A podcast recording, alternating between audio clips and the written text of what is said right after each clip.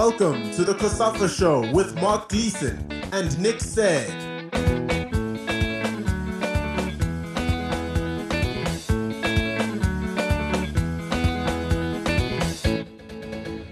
Welcome to another edition of the COSAFA Show, where we take a look back at the recently completed Africa Cup of Nations qualifiers and we analyze the groups heading into the final two rounds in March. It's still all to play for for many of the sides from the region. We'll also speak to Malawi head coach Meke Mwase about his side's fortunes and the way forward for the Flames, as well as South Africa under 17 women's captain Jessica Wade, who has earned a special trip next year that she will tell us more about. But let's talk first about the Nations Cup qualifiers. Rounds three and four completed this month. Still two rounds of qualifiers to go in March. Only four countries besides the hosts have booked their place in the finals after the four rounds of qualifiers. None, however, are from the COSAFA region. So if we start in Group A, we've got Namibia, who are a little bit behind the eight ball and uh, needing to uh, chase the game. Is there a way to Chad and home to Guinea coming up? Yes, they've got only three points, Nick, from um, four games. They lost home and away to Mali over the last week. A rather disappointing result in Windhoek on Tuesday night. There was a penalty saved by Virgil Vries, but uh, still two goals rather sloppily conceded. And with that, I would suggest a realistic chance for uh, Namibia out the window. Yeah, we're going to hear from um, Malawi coach Mwase a little bit later, but they are still very much in it, just three points behind Uganda in second place in Group B. I think they will regret uh, not having beaten Burkina Faso uh, in their last match at home. It was a goalless draw, uh, rather unfortunately for the Flames. That might have put them in, in a better situation. But uh, a game against Uganda still to come. South Sudan away from home might also offer them three points in, in March. So there is still a hope for Malawi, if a little bit slim. South Africa might have felt they'd got the job done after back-to-back games against Sao Tome, but uh, Sudan's victory over Ghana at home has left uh, the East African side just three points behind. Yes, I think it's a very precarious situation now for South Africa. That goal, by the way, for Sudan came in stoppage time, gave them a 1 0 win over Ghana, pushes them up to six points. They're three behind South Africa, but they host South Africa in the final group game in March.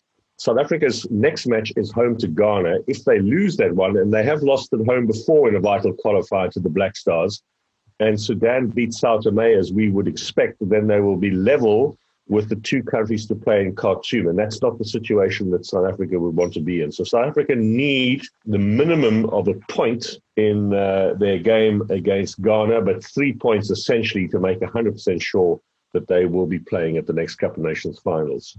Now, Angola have struggled. They've just taken one point from a possible 12 in Group D.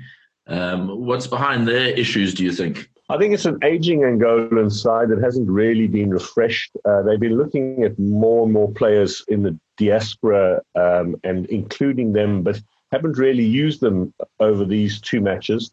They didn't do too badly in Kinshasa. Goalless draw was uh, certainly uh, a good result for them. And then, uh, unfortunately, on Tuesday night, they uh, lost by a goal to nil. They certainly pounded the Congolese goal in the closing stages, looking for an equalizer. But uh, one point out of four against Congo over the last two matches, plus having lost to Gambia and Gabon in November last year, they they are uh, certainly out now of the running for a place in the finals.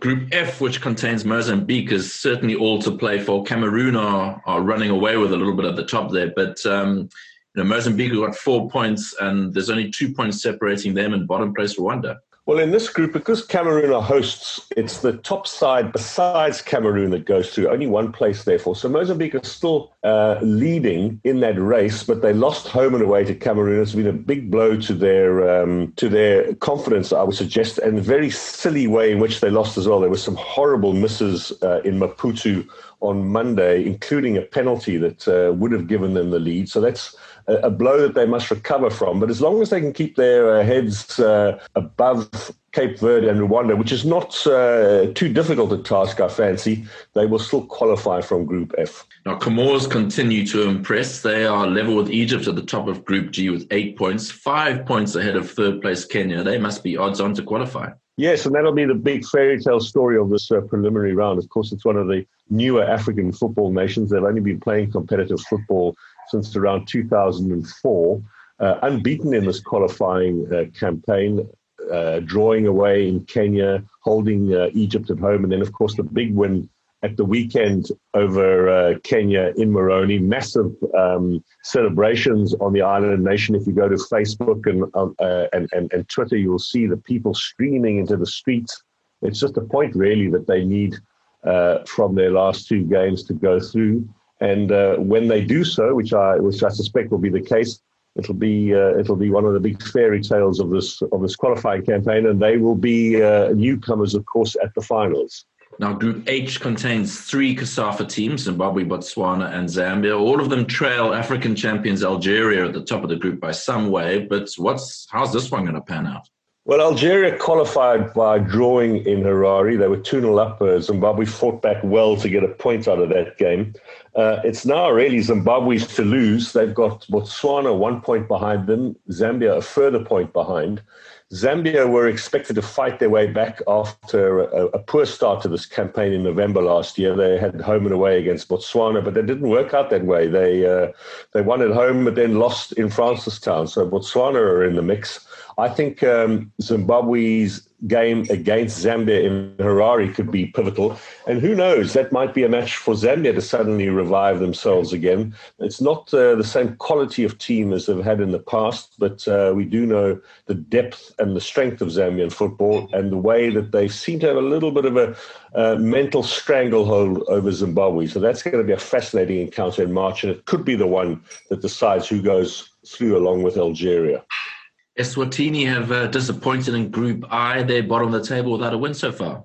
Yeah, the first point for them was uh, at home against Congo, um, a nil-nil draw, very poor finishing. You can see a, a, a, fairly weak side. New coach that has had not much time to do anything with the team, but with one point from four games, um, absolutely no chance of progressing for them. Now, Madagascar, one of the surprise packages of the last Nations Cup finals, they look more or less on course to qualify. They're in second place at the moment in Group K, just a point ahead of Ethiopia, though.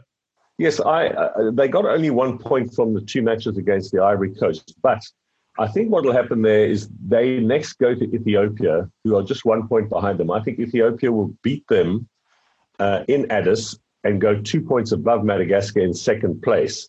But then Ethiopia finish against the Ivory Coast. I think they will stay on nine points, and Madagascar will win their final game at home against Niger and finish on 10 points, second in the group behind the Ivorians. So they just need to, in my opinion, they need to win one of their remaining two games to book a, a second successive trip to the Cup finals. And lastly, Mark, uh, Group L, the Lesotho, unfortunately at the foot, only with the slimmest of hopes of qualifying. Yes, another game of missed chances in Maseru against Benin. So uh, a goalless draw there. One one out of a possible six points against Benin in this uh, particular window. Uh, Nigeria away to come, um, and then home against Sierra Leone. Maybe might end the campaign with a good victory against Sierra Leone, and that, that'll give them some heart, but it won't be enough to get them through to the finals.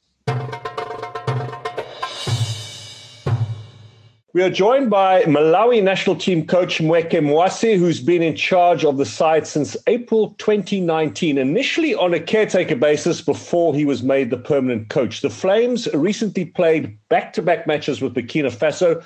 They earned a home point in a goalless draw in Blantyre, but unfortunately were beaten 3 1 away. Werky, thanks for your time. How would you assess those two matches against the Burkinabe? That's been very difficult. Uh, you know, we coming from the COVID 19 uh, uh, football uh, was not there we had some hitches again traveling to Burkina Faso. Uh, so it was a little, little, a little bit of difficulty. Now, coach, um, you have two more games to go in March. Uh, one is away against South Sudan. We presume that might be somewhere neutral like Nairobi, which is in your favor, obviously, and then home against the Uganda Cranes.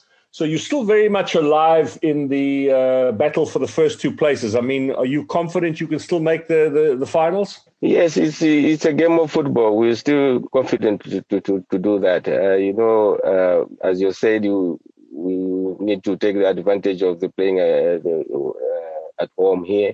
Uh, we need to to win that one, and then we, we go to play against South Sudan. We beat them before, but we cannot take that for granted. And then we have to work extra harder for us to win that game as well. And how much of a loss was it not to have uh, Mhango, uh, you know, having him sidelined and unable to play? And how much of an impact has it been for you not having league football at home over the last sort of eight or so months?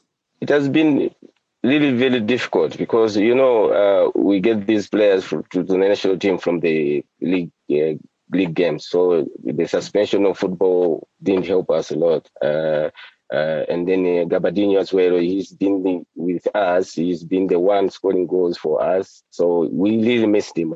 Coach, let me ask you a little bit about the importance of having foreign based players. In your day, when you were in the Malawian side, you had a lot of players based uh, particularly in South Africa, Russell Mwafulirwa, you know, some really good players. And because of your international experience, I think you were a very strong team.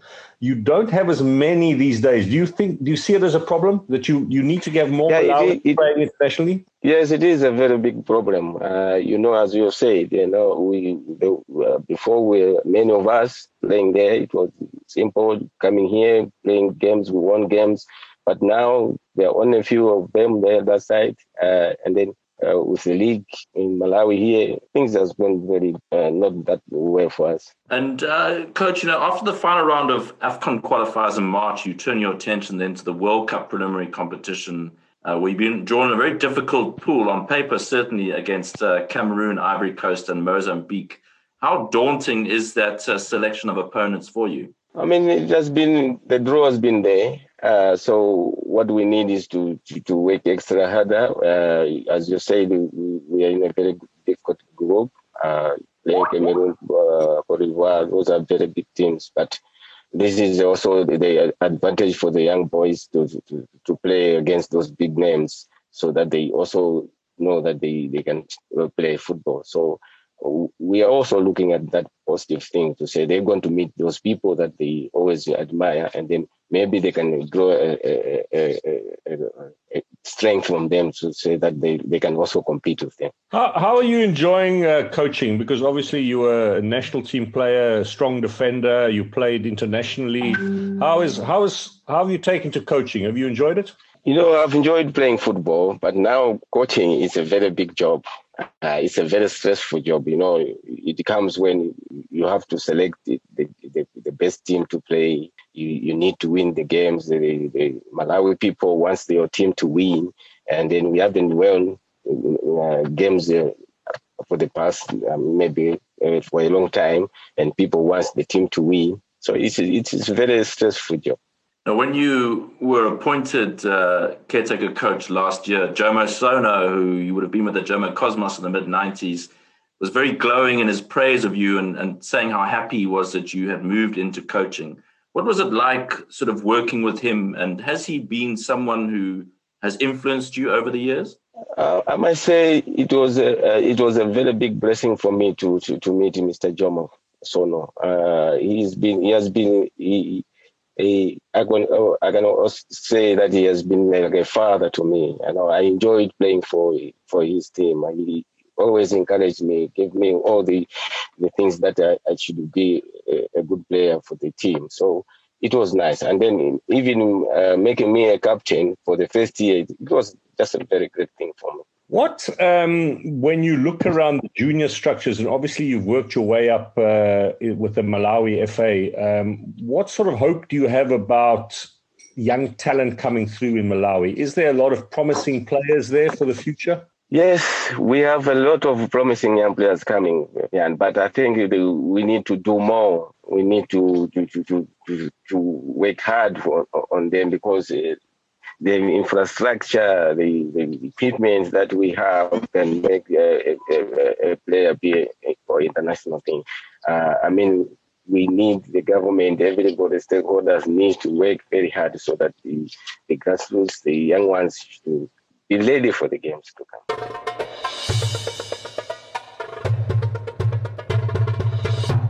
We're now joined by South Africa captain Jessica Wade, whose performance at the COSAFA Women's Under 17 Championship that was recently completed in PE earned her a trip to Spain next year, courtesy of La Liga. She'll be joined by Zambia's Tidisile Lungu and they'll have the chance to train with local sides, takes in the sights and sounds of Spain, and COVID willing, take in a La Liga match. Yeah, so first off, congratulations on uh, on winning this trip or earning this trip to to Spain. Um, yeah, yeah, just your thoughts on it. No, thank you so much. I mean, it was incredible opportunity and such a wonderful surprise. I didn't even know something like this existed. And then to get the message to say that, you know, you've got an opportunity to go to Spain and go train with local clubs there and just learn about their football cultures. It was absolutely incredible and such a wonderful opportunity. Yeah. And do you follow Spanish La Liga at all? Um, I watch a little bit of the Spanish football. I'm more into the Premier League side of things, though. Yeah. Which club do you support there? Uh, Barcelona. All right, nice one. In La Liga. Yes, yeah. yeah. And then just looking back at the uh, at the tournament in Nelson Mandela Bay that finished this weekend, just your thoughts from from a team perspective on how it went for you guys. Yeah, I think we were quite disappointed, you know, to only end third in the group. Um, it was quite a long, tough journey in lockdown, you know, not having been able to train for eight months and then having to pull a team together um, in two weeks before the tournament was not really an ideal situation. Um, and yeah, I think we were just disappointed with uh, our performances and more the results actually um, than how we played. I think it was unfortunate to end where we did, but um, the two teams that ended at the top, I think they deserve to be there and they played better football than us. So yeah. yeah. And just just from a personal point of view on your your own performances, were you happy with how things went? Um, obviously, I'm more focused on the team. I thought individually I didn't have a bad tournament. It also wasn't absolutely fantastic because I couldn't do as much for the team as I would have liked. Um, but overall, you know, you can only do so much as one person. Yeah, and just you, you know, getting back to playing must be such a relief. As you say, after lockdown, where there was no football at all, and now to have an international tournament, that must have been a, a, relief for you. Yeah, no, I was so excited to get back and play. You know, eight months of no football was absolutely terrible. It was a living nightmare. So I was really excited to get back and get back to international football on a high standard. And now, just a little bit more about yourself. Where did your sort of football journey start? How did you get into playing the game? Do you come from a footballing family? Um, I don't know. You know, how, how did it all begin for you? Um, not really a strong footballing family, although our athletes, uh, there are many athletes in our family. Um, I started playing football when I was about seven years old. Uh, I had a friend, and his dad was the coach at the local football club, and he got me to join, and I just fell in love with the game, and I've been playing ever since. Yeah, and you know who have been your influences to get you this far? Would you say people who've helped you along in your in your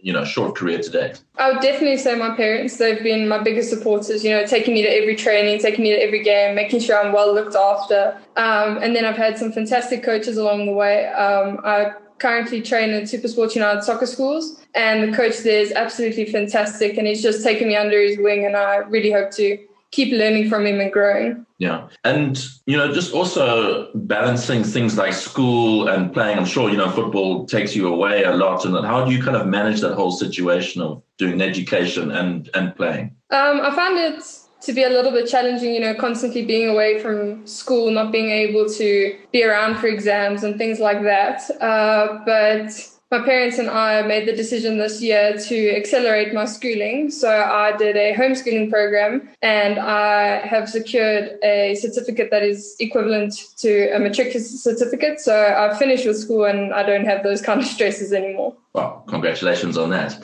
Uh, Thank you. and, then just sort of moving forward now, you know, uh, uh, we've seen a lot of South African players, for example, go and um, apply to colleges in the US and that kind of stuff. Have you thought about your your education beyond school and that? Kind of, is that something you would like to do if the opportunity came? Yeah, definitely. We've looked at a few colleges, you know, overseas and stuff. But the main goal is to play professionally. Um, but I will study in correspondence because I believe education is very important, and I will always do more to learn and grow. Yeah.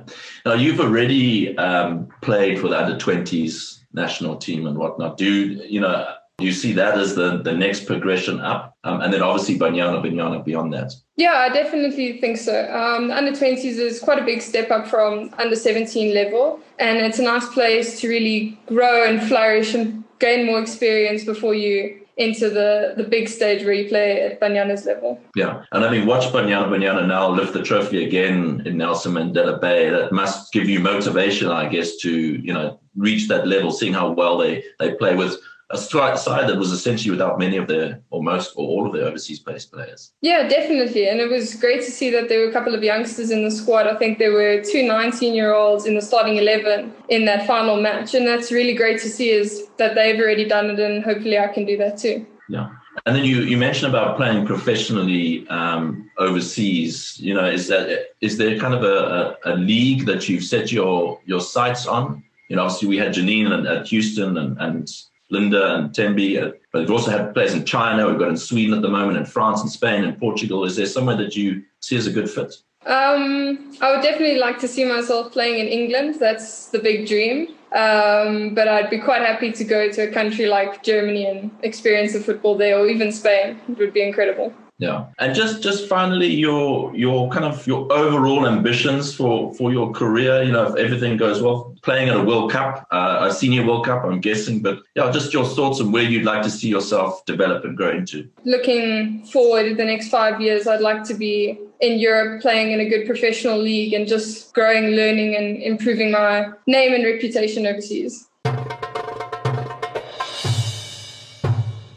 That's it for another show. A reminder that the COSAFA Men's Under 17 Championship is currently underway in Port Elizabeth. That tournament serves as a zonal qualifier for the Africa Under 17 Cup of Nations to be played in Morocco next year. You can listen to more of our podcasts on Soccer Laduma Radio, COSAFA.tv, Spotify, and iTunes. And you can also get the latest news from that COSAFA Under 17 Championship via our website at www.cosafa.com and on Twitter, Facebook, Instagram, and TikTok. That's a goodbye from us.